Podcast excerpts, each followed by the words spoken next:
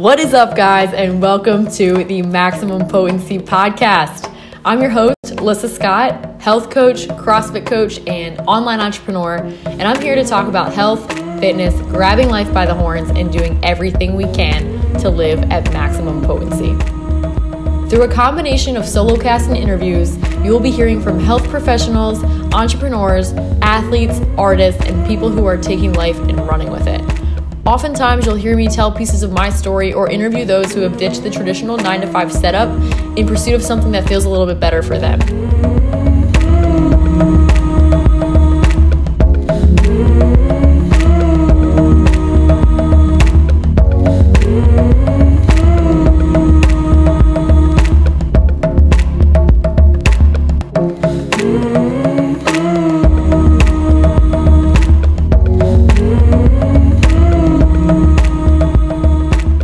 So, if you are interested in creating a life you love, feeling better in your body, developing habit and mindset practices, doing a little bit more adventuring and traveling, you're in the right place. If you are someone who's hungry for growth, pursuing greatness, and ultimately hope to have a life that is a true expression of the real you, you're in good company. Welcome and thank you for being here. I am so happy and could not be more stoked that you found your way to this podcast.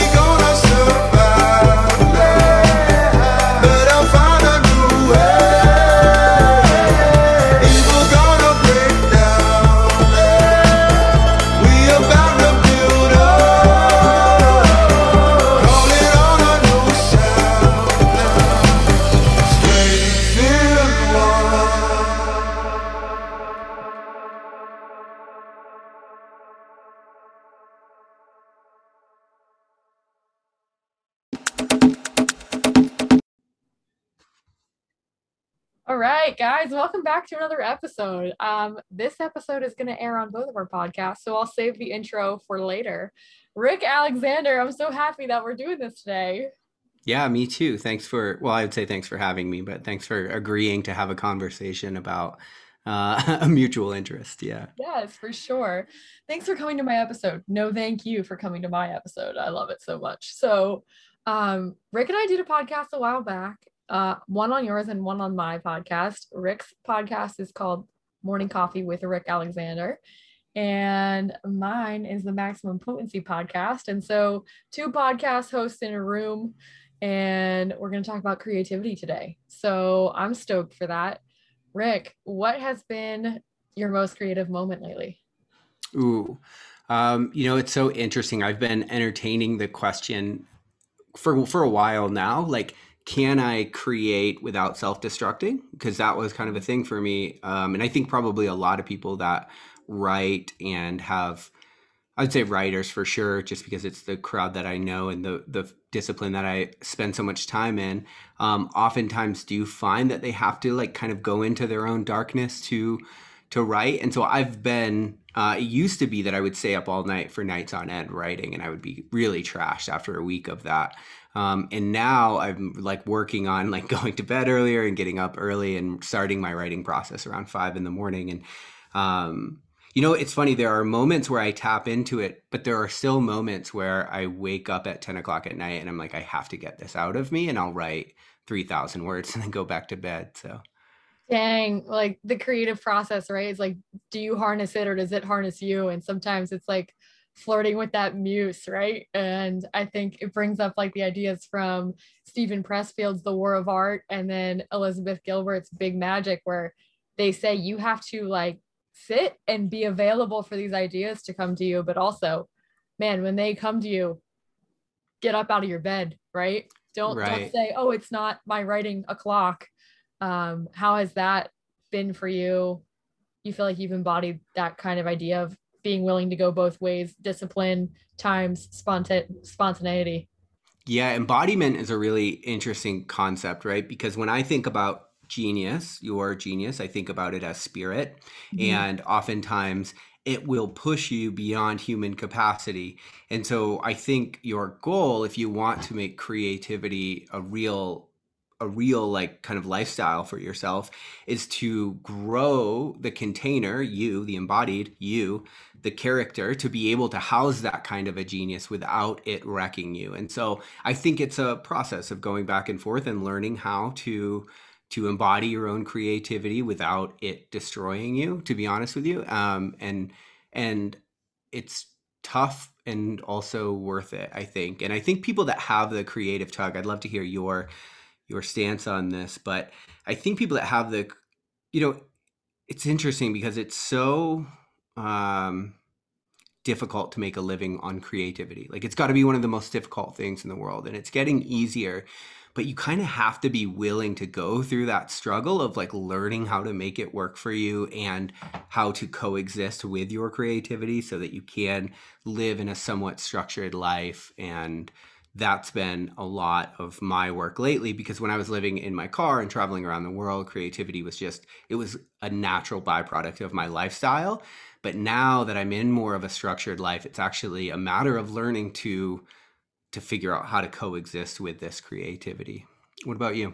Yeah, so like not looking at it as an interruption, right? Figuring out the ways in which your life can be malleable enough to allow for the that to come through and then super super interesting. I would say you just brought up for me like there's been times that my creativity made me quit certain things. You know in college i was trying to play a sport and pursue a creative major. And i was like one of these two things has to go and i'm not here for sports. So uh, i stopped playing lacrosse and running cross country because i needed those long blocks of time those three or four hours or five hours or six hours after class to be able to get into that mode of the structure not hindering me, right? Looking at the clock and being like, oh, I have an hour and 45 minutes to create will just stampede that creativity right out of you. And that is what you just reminded me of. But another thing that I've been doing lately is, and many, many people have talked about this. This is not an original idea by any means, but priming myself and what does my morning routine for creativity look like and the sacredness that is a routine, right? It's the reason a routine works is because it's a routine and it signals to your brain and to your body like yo we're about to do this thing whether this thing is work or a workout or a creative pursuit but it's getting those pieces in line so the workout can happen. And the workout is a catalyst for me to get into creative mode because then i'm able to sit still long enough to feel and create and be at my desk. And so for me lately, like harnessing that creativity has looked like a very intentional morning routine and then creating those blocks of space in the evening where I can essentially circle back to what I had 45 minutes for at lunchtime. Does that make sense? Yeah, totally. I do. I, I believe also conditioning is such a such an important part. It's so funny because sometimes when I'm like in this last semester of school, I mean, I was just writing, you know, 10,000 words a week or something. And I, so I had to get up at like four to start my writing process because I found that if I put it off and like had to start at two or something, it was just miserable, two in the afternoon. Yeah. But then I got to a point where I, it was funny, like I was so conditioned to have my coffee and to write that like I didn't want to write without coffee and I didn't like drinking coffee without writing. And so it's yes. interesting to notice how you can condition yourself to to get into flow sooner. I think that's really what's happening. Absolutely. And I think you grease the groove. And mm-hmm. the groove was coffee and writing go together. And then it's like this positive association of these two things. And for me, it's it's hard for me to go do a workout in the morning and come home and not be productive in the business. It's like that's just what comes next. It's just a given, right?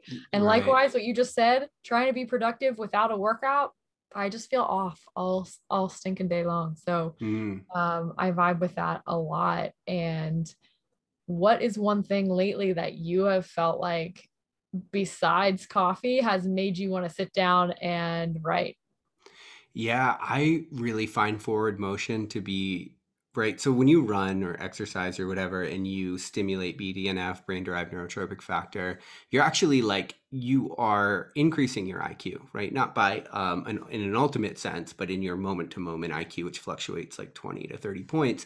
Mm-hmm. You can do that with, with exercise. You also enhance cognition and memory. And so what I like to do is I'll work on an idea for a bit and then I'll go for a run, like a shorter run, like three miles or something, or maybe an hour walk. And by the time I get back, all of the things that I put into my mind before I left, I feel like I'm ready to like dive in and and go to town on. And I actually will every once in a while, I haven't done this in a bit, but I'll take like a three or four day period and I will say I'm going to do nothing but write during this period. And I will do like three three mile runs throughout the day. So I will write, run, write, run, write, run. And the depth and like, yeah, I'd say the depth that I'm able to get to within myself in those periods is unlike anything else. And so, yeah, I find that exercise, as you mentioned, is a really good pair with creativity, if for nothing else, because it enhances cognitive function. Yeah, absolutely. As my mom would say, like your pinky toe has oxygen, your brain has more oxygen, things are just going to work better, even without knowing all of the beautiful science that you just said. I think we can all agree new scenery, right? Getting out in nature, sun, grounding, all these things like are definitely going to make you more human in the best way possible. So, love that so much. And then you hinted at like what I like to call immersions. And so when I'm feeling creatively stalled, or I have so much creativity to get out of me all at once, creating that time, that space, that binge, if you will, of four days, right?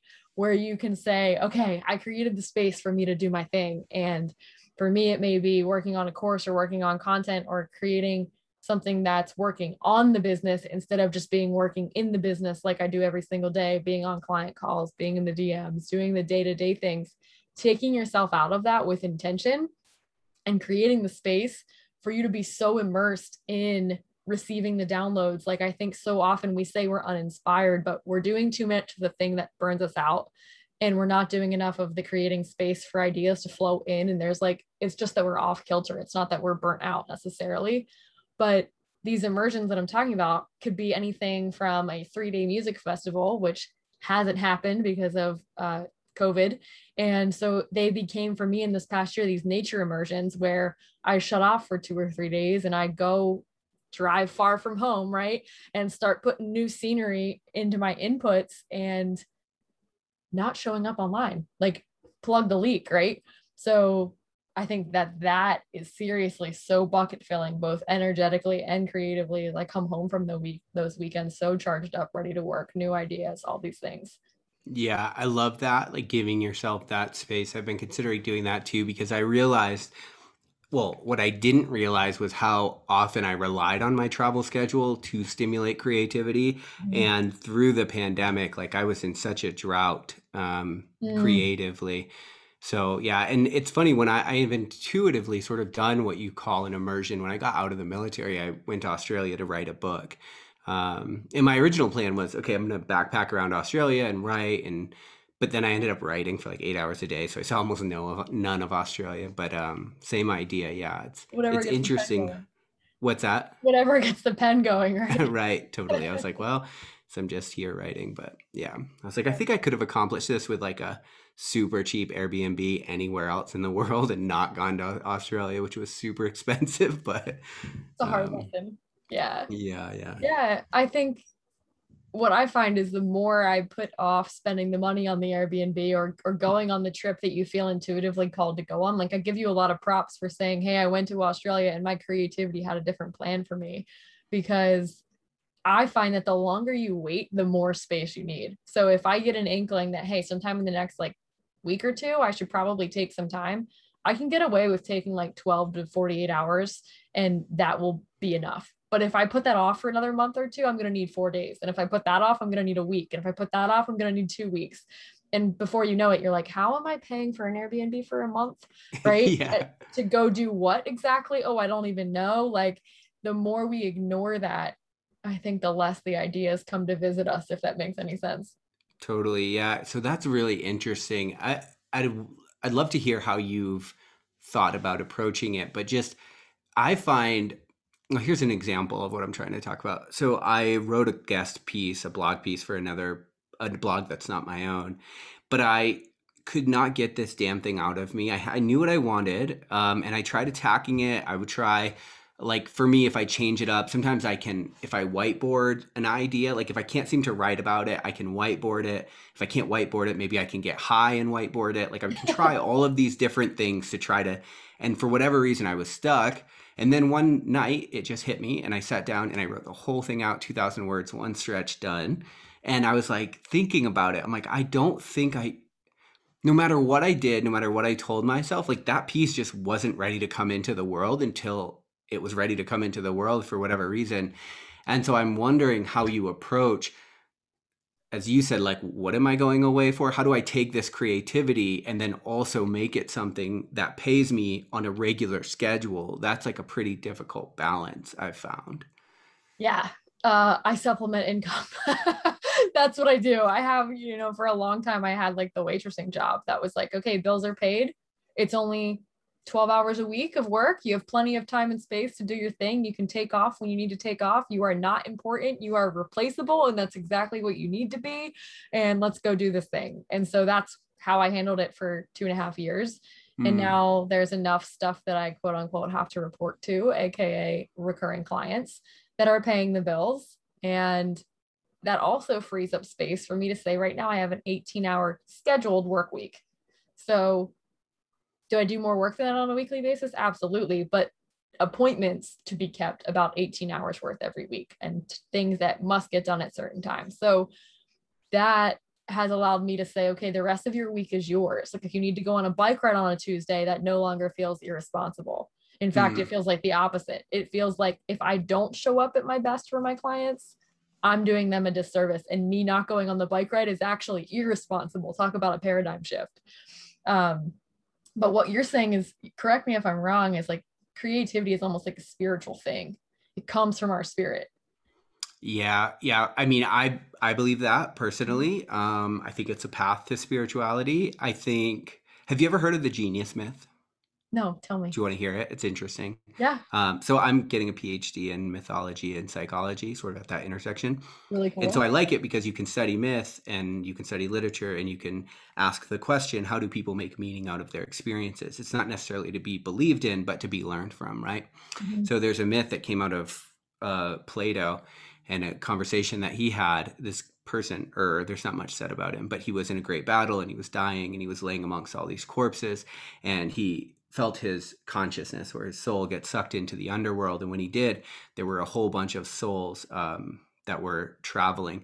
So the axis mundi is a is a cylinder that essentially houses the entire cosmos inside of it runs all the way from the heavens to the to the core of the earth and you can find this in a whole bunch of different mythologies and so human souls come out of the bottom of this axis mundi and in the goddess of necessity sort of facilitates them coming out of this out of this area. And then they go see the three sisters of fate. And so the first one gives them their lot in life. The second one gives them a twist of fate that they won't know or understand but that twist of fate is tied to their destiny. So that's really interesting. You could talk forever on that. Yeah. and then the third sister makes it all irreversible. So they yep. can't go backwards. You must go forward. And then they're met by their genius which is their that's their spirit. And that is if you are a creative person that's the route that your creativity flows through. And then they essentially um, go over the river of oblivion and then they incarnate into the earth. And so the idea being that you have your lot in life like you come into your family come into whatever you're going to experience twists of fate that you could never understand but somehow they are tied to your destiny. And you could think about i mean I would never my I can tell that my destiny pulls me toward it because most of the things that I've gone through in my life I I have no idea why I went through them, but for some reason I needed them, and I always mm-hmm. find that that's true. and yeah. then, um, anyway, so there's something you can really learn about that because then the point of your life is unfolding that genius in the world. That's how divinity gets into the manifest world, and so we all sort of have that responsibility to become that channel for the divine. And I I like that metaphor, that thought process, because when I think about writing, that's exactly what it feels like is happening. Like I've I don't know if you've experienced this with creativity, but like I've spent times where I'll write a few pages and then I read it and I'm like, I don't even think I knew that. Like I don't even know where that came from. And and when I have those experiences, it sort of like confirms that I that I was open and that I was doing my my job to let divinity kind of come through me. Yeah. So even the languaging of like I was open, I was channeling, it was coming through me. You will hear every creative on the place of mm, the face of the planet say that right and that's what leads me to conclude okay this is a spiritual thing so things that make this muscle small or make this muscle stronger are spiritual practices, are being willing to kind of be that vessel or that channel. And then with what you just said about, I don't even know if I knew that. Yes, a thousand percent yes. It's, I find that when I'm personal growth coaching somebody, half the time I'm giving them advice and I'm like, what what back file did that come out of? Or what streamlined through me and out of my mouth right? And so that is so beautiful. And then the other thing is like once you adopt the thought and the belief of i am being given the experiences necessary for the evolution of my consciousness the whole game changes right 100% you start to not want to change everything or control everything and you're like just this observer of life observer of thoughts observer of feelings and that brings me full circle to the beginning when you said you had to create from your depths and create without destruction. And what does that look like? It's like sometimes our depths are dark and sometimes our depths are light. And so, also, we were talking about before we hit record what space are you creating from? Is super, mm-hmm. super powerful to look at. And if you don't like what you're getting, try creating from a different place. So, what ways has this been showing up for you? Yeah, I do want to mention if you're not a creative person or if your trait openness isn't very high, like this all sounds like gobbledygook, I'm sure. yeah. Right? Like, because you have to have that experience of realizing that something just came through you to think that something could come through you. Yes. Um, and I think that that, that can be honed. Um, but what was the question? what? Oh, just like the what what space are you creating from how is altering that lens or that perspective produce different results for you. When I create from my darkness, it looks like this. And when I create from my light, it feels like that.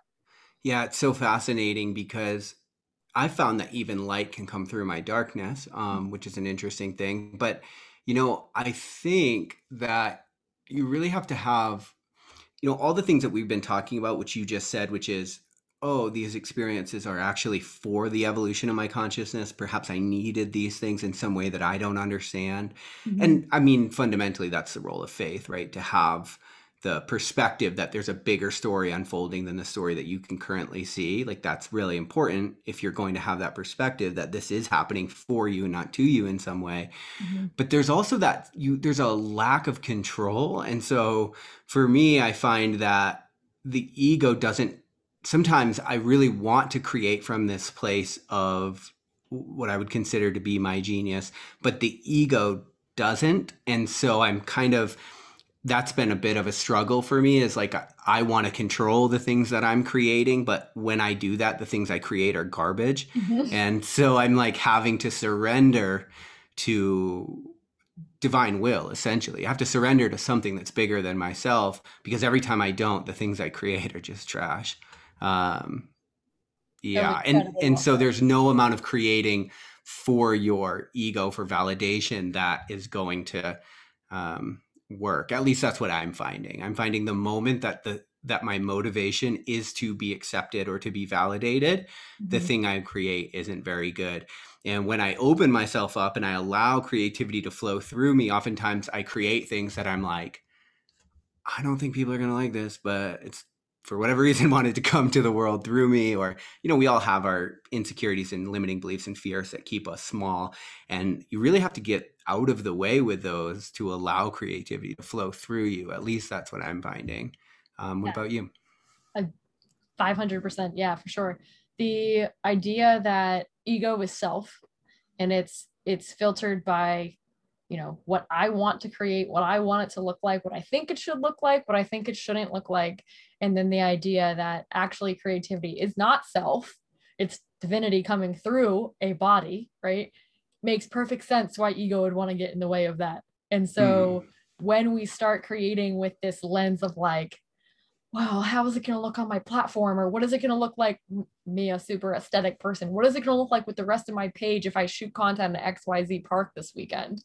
Right? Shouldn't even be a thought because A, it makes it completely unnatural. It's so forced. And people can feel that, right? They can feel that energy too. Like this was very contrived and very cultivated and very like, it doesn't feel real anymore. And the stuff that we think people aren't going to resonate with because you're like, it's raw, it's from this deep part of me i don't know like it's it's not what i usually talk about these are some of the thoughts that go through when i create from that place is the stuff that people resonate with the most. Or maybe it's not about volume, it's not about 900 people liking it or saying, yo, me too, but the nine that come forward and they're like, dude, that really, really resonated. And you're like, yes. And so you're forging connection. So when I think about a lot of what I create is content, when I think about content that forges connection versus content that forges conversion, creating from that connection place is easy.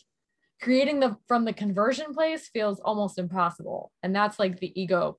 It's like the the allure of like i can help you have a 10k month blah, blah, blah, blah, blah. Mm-hmm. that's not what resonates with people right? What resonates with people is story and what resonates with people is soul and spirit and talking about these things. And so even in the topics you're writing about you speak from the spirit and the soul all the time um, it almost would seem foreign for me to get on your page and say like see a step-by-step process to something right five five ways to become a published author would be like the last thing i would expect you to write even though rationally that's what you could or should be talking about yes right? and when i give into right. that pressure what i create is garbage so and it feels empty to me yeah not inspired mm-hmm.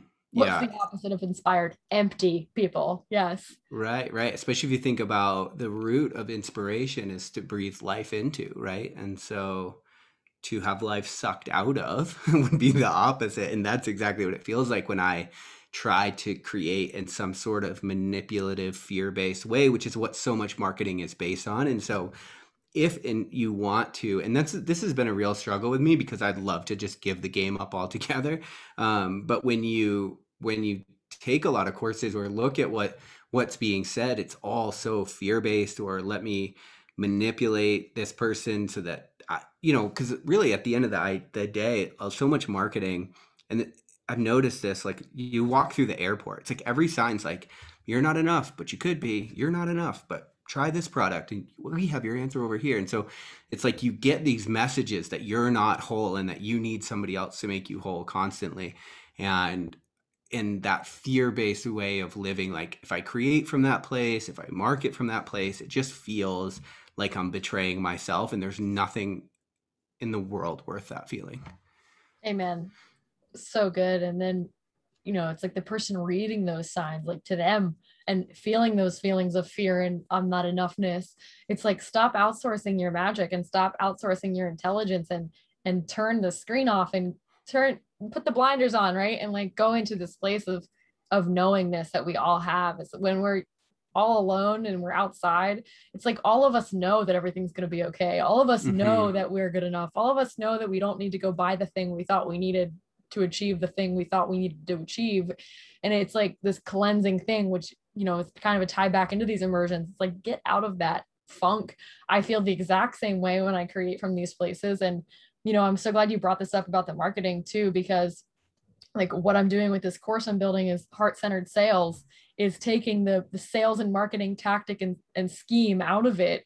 And like how do you market from the heart is what i'm teaching in this. And when you market from the heart guess where it goes to another heart right and so mm. then they're mm. also buying from heart instead of buying thinking that you are somehow this magic light that's going to like make them feel the way they've always wanted to feel which is a lie as well so it's it's like when you market from the place of manipulation then your coaching has to come from a place of manipulation too. Does that make sense? Yes. Yeah, totally. That's such a good point.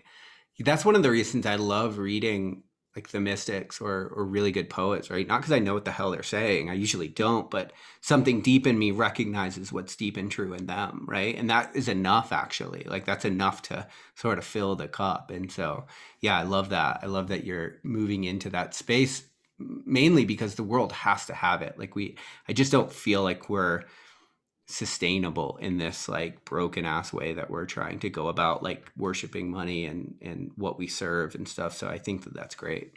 Yeah and then setting goals looks different too right? So the goal no longer is a certain dollar amount. It's like how do you want to feel every day? Let's go make that life. And so um flipping it is it flipping it on its head is the only way i can think to do it because as you mm. said it's system. Um and people can see and feel the difference and it's wild. So guys, if you're somebody who like wants to learn this stuff, come check it out. Um, this month, I'm actually doing like a preview of some of this content on live group calls, and they're free to hop on. So if you want to hop on and learn about heart centered sales and harnessing creativity, that's what I'm talking about all month. Just come DM me and I'll give you a month free of calls and whatever. But it's just been so cool to even peel back the veil on how I've built the business I've built. It's like hmm. I'm not overly proud of the numbers on paper. It's not like my accountant's like, what are you doing these days? Right. but I am proud of the fact that everything feels so, for a lack of a better word, it feels so real. It feels like mm-hmm. human connection. It feels like I'm helping someone change the way they go about their day to day life and the attitudes that they carry and the energy in which they do things with. And I know that's one of the things we you're talking about too is what energy are you creating from? And then like, what's the end result that you're hoping for? And if the end result is oh i hope to create something that's authentic and real and beautiful. It, it's such a more achievable goal than like i hope to create something that goes viral. Because yes, it's, it's right. hinged upon others responses right? Yes um, one thing real quick for people that are hearing this on my channel um, what's your instagram handle that they yeah it's at maximum potency. Cool and i'll link it up in the show notes of my episode but yeah. Um, yeah so that's so interesting. The you're talking about like the place that we create from. Mm-hmm. you know if it can be given it can be taken. And so if you're so this is what i've noticed right? Even if you create something for other people like with other people in mind which i do far more than i than i would like to um, create some kind of instagram post and it does do well by whatever metrics you think matter like a lot of people like it based on your audience or whatever the hell. Well now like that that validation was given by them and it can be taken and it will be next time right? And so then you mm-hmm. set yourself up on this sort of emotional roller coaster. And so yeah taking that back is is really important. Taking those projections of needing validation from people back to yourself is actually super important. Um, you know it's interesting too to think when you think about where you're creating from are you familiar with human design at all? A little bit yeah.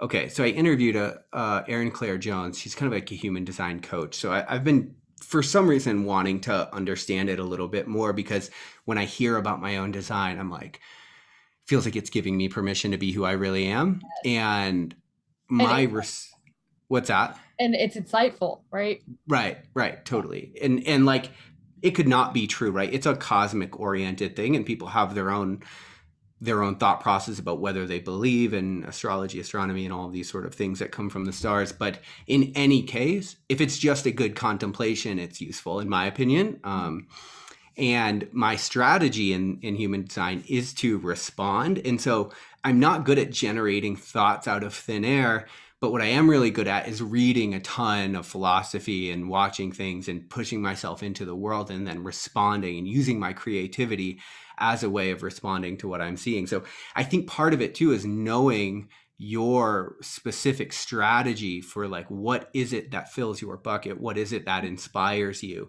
because i can tell you like during the pandemic when i'm like i was like trying to write this book and i just kept starting and it just kept not feeling right and it was actually a matter of just realizing like yeah because that's not how you create you actually have to mm-hmm. respond to things in the world and um, so some simple tweaks like that have been really beneficial too for sure throwing throwing out the metrics half the time too. It's like we're human and we're going to look at the metrics. We're going to look at how many saves and likes and shares that a post got. And there's nothing really wrong with going back to that post and saying like what about this do I feel was strong and how can I create like a sequel or a follow up or a level deeper or whatever.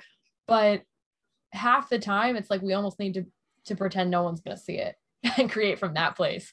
And yeah. that blend of like we'll call it the traditional way and the non-traditional way i think keeps your page feeling real authentic intriguing interesting not like you're reciting back the rest of the internet to someone which you do super well and the other thing that i love that you do is you've been like a resource for me to find more resources, right? I'm listening to your podcast and you're like Marcus Aurelius. And I'm like, what? Let me go look that guy up and read some of his stuff. And like you said, I think I only retained like a tenth of it, maybe, but that tenth was really interesting and it got the wheels moving. And when you read something that's completely over your head, like I'm reading David Hawkins' uh, the levels of consciousness. He has like a bunch of books, but that you're supposed to read the green one first. So I'm reading the green one first and I'm retaining a lot of it and a lot of it makes sense, but not in a way where I could teach it or need to, in a way where he wrote that from such a high place of consciousness and such an uh, you talk about authentic channeling, right? From such a channeled place that even me reading what he wrote while he was in that state or what Marcus Aurelius wrote while he was in that state gives me this supercharged energy of like, they're just higher thoughts. I can't really explain it. You know it when you read it, you know it when you feel it because you can barely keep reading because you've got so many ideas flowing. Does this happen to you too when you read yeah. someone's writing who's just like killing it? I think that's that feeling of like what's deep and true in me recognizes something that's deep and true in them. And I also would say that I think you get to a certain point in consciousness where the ability to divide it up into words and neat concepts is actually falls apart, right? Like there's mm-hmm. a place depending on what your belief is, but but there's a place of sort of a transcendent reality where I just can't cut it up anymore. It's very interesting. Like in the Hindu world, when people get through their caste system and get to the end of their life, if they want to like really understand God, they actually go out into the forest and they practice not seeing the world in words anymore. And that's like their practice for years. It's to like reintegrate the wholeness that you were you know when you're born like you're whole you're part of everything it's only until you really learn to divide reality up that you that you start feeling more disintegrated and and you start to cut the whole world apart in concepts and words and i think that's necessary obviously for us to make sense of our reality but i also think that there's a certain point when you read the mystics like if i read meister eckhart i'm like i don't I haven't merged with God. I don't know what you're talking about, mm-hmm. but something in me does, and and it's important to like lean into that. I think, um, and so yeah, I tend to try to read from that place. Like I try to consume content. It's like you know, I don't think the right way to read poetry is to read poetry. I think it's to dissolve into it. I think it's mm-hmm. to let it land in your heart and just see what it moves. Yes. Um, same thing with like spiritual texts. It's you know read it from your heart and see what it triggers you know that'll tell you where you're holding that'll tell you where your sash is right so like yes. allow it to allow it to work on you allow it to read you i think that's a a really good way of of taking in other people's creativity and then also at least for me that's what stimulates like new deeper thought the ability to think in different ways yeah. Yes yes yes yes to all of that and you know hawkins talks about he talks about the level of reason which is the level that we are conditioned to stay at basically and the level of reason is the level of logic is the level of like everything in the world needs a word and a label and a pretty box and like a we're just reasoning and making sense of it. And when we can actually disconnect and move beyond that he talks about being in the state of ecstasy um, and over overwhelming joy. And like that you might cry because you just realize how beautiful everything is and you stop looking at it for what it is but you're looking at it for what it points to which is god or the creator or creation. And you're just awestruck. You're living in a state of awe.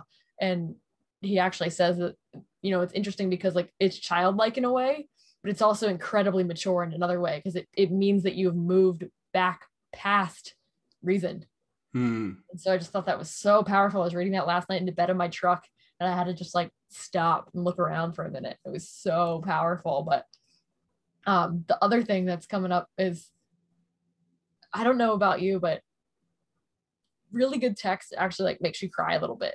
Like you read something and you're like, oh God, I don't know why I'm crying right now, but that was really powerful.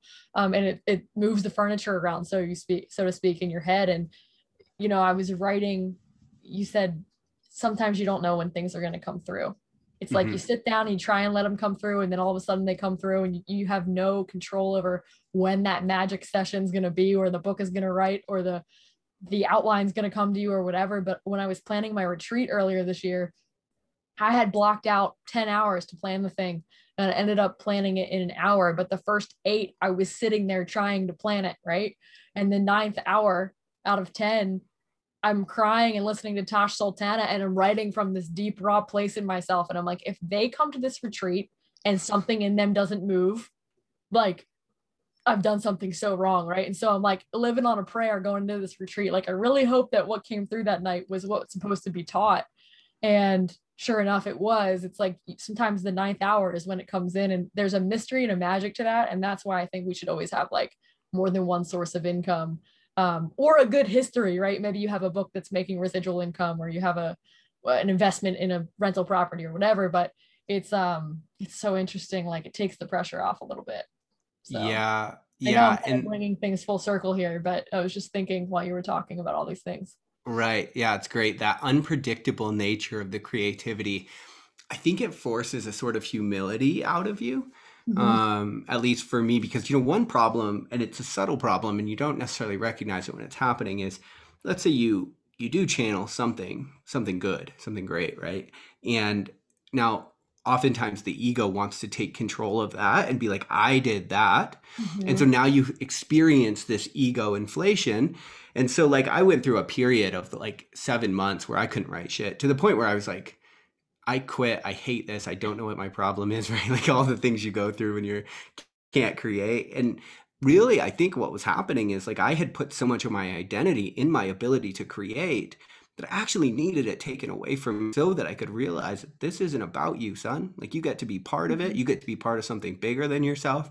You get to be a channel for wisdom, but this isn't you and it was really important for me to pull that distinction apart because now when the well feels dry you know you can do all of the things but also there's a there's like a just a knowing that well if it comes back it comes back and and so i don't know where that goes but just realizing that there's a little bit of a humility required so that you can be fit for service continuously not not once yeah and i mean i don't know what your thoughts are here but if you're in that humility congratulations it's it's a great place to get to but it's possible that you're being called into something else and so mm-hmm. like sometimes it's a signal to pivot and continue to have that heart of service which is like the highest vibration we can really hold is to like serve and love others but the that energy will carry you even if the medium changes. So hey i used to write all the time and maybe you're being pulled in a different direction that's going to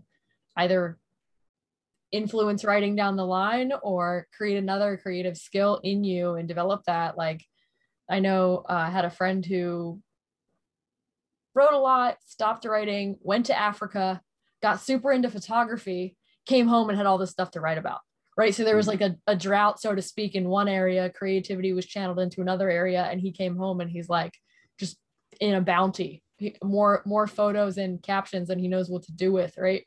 And so like what a beautiful place. He's like writing a book and he's going to use some of the images he shot. And sometimes what looks like a detour is what i'm saying is is actually like keeping you right on path. And so have you experienced that at all rick yeah, and it's so funny because as we're talking about this, I'm realizing it's just such a dance. Like it really such is. Right? sometimes you lead, sometimes you follow. like it just is what it is. Sometimes um, you sit down and watch. Yeah.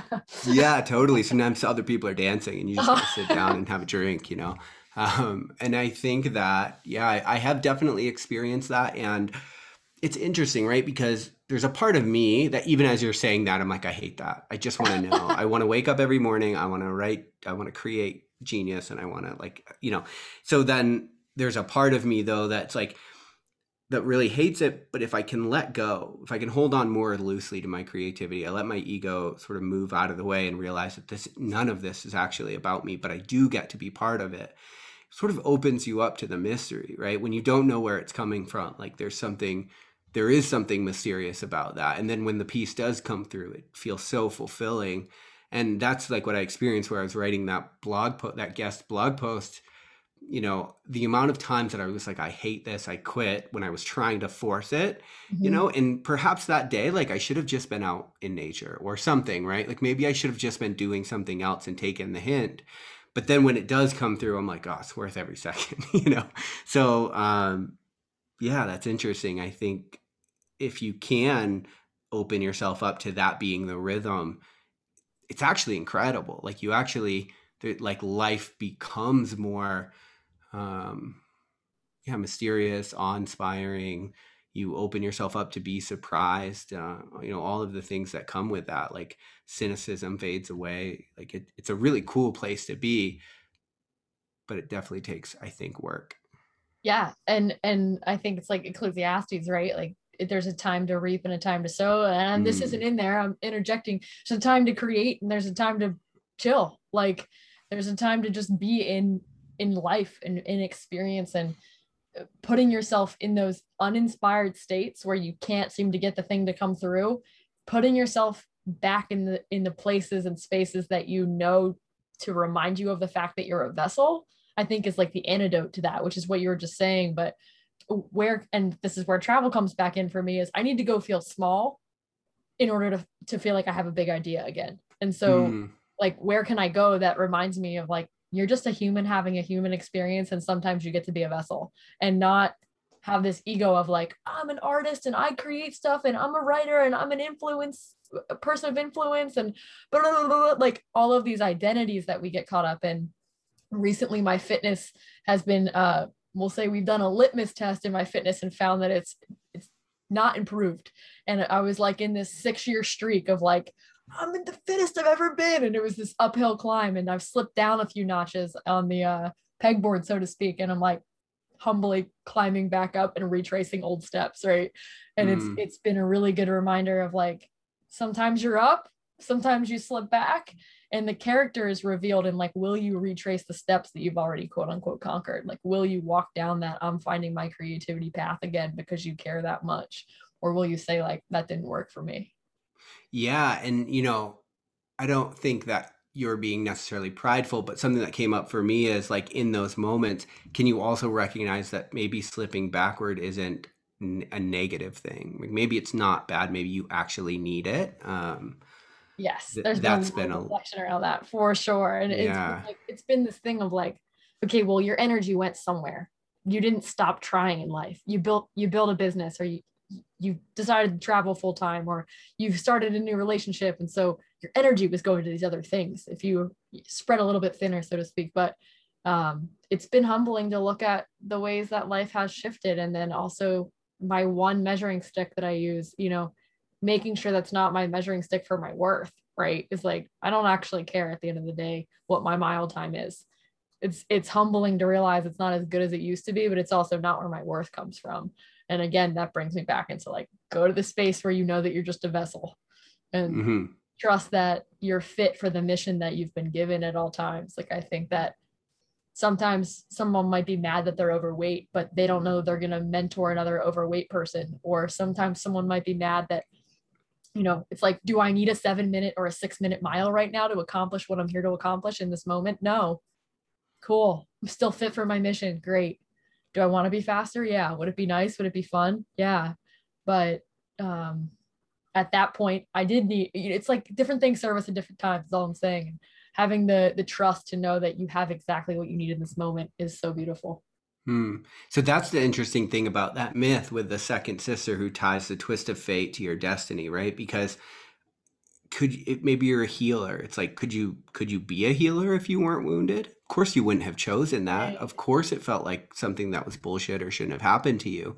But maybe it's tied to your destiny. And I keep finding that that actually is the case, right? For so mm-hmm. many of us, the things that we go through that are adverse or that we would categorize as negative are actually really tied to our purpose. We just have to like be okay with that, you know, or accept it in some way. A hundred percent just got the chills from head to toe and toe to head again, because I just think that that's like, if we could all just realize that, right? we could all mm-hmm. just realize that it's like, it's the thing that hurts you is the thing that's going to allow you to love somebody else later. Man, totally. man, oh man. So cool. Well, Rick, I feel like that's a good place to put a bookmark in it. And um, any other closing thoughts you want to tack on here before we hop off? Yeah, I I mean, you know, um, one thing I'll say real quick is I found in my life that you know I was at a place where if somebody would give me a magic wand and they I could wave it and I could get whatever I want, that I would make myself miserable with what I waved it at because I didn't actually know who I was. I didn't really understand my own genius. Um, and so it sent me on a on a like three four year mission of coaching and kind of diving into the world to figure out like who I really was. And out of that experience, I created a product called the Clarity Academy, which is like a 12 week course. It starts at the end of August.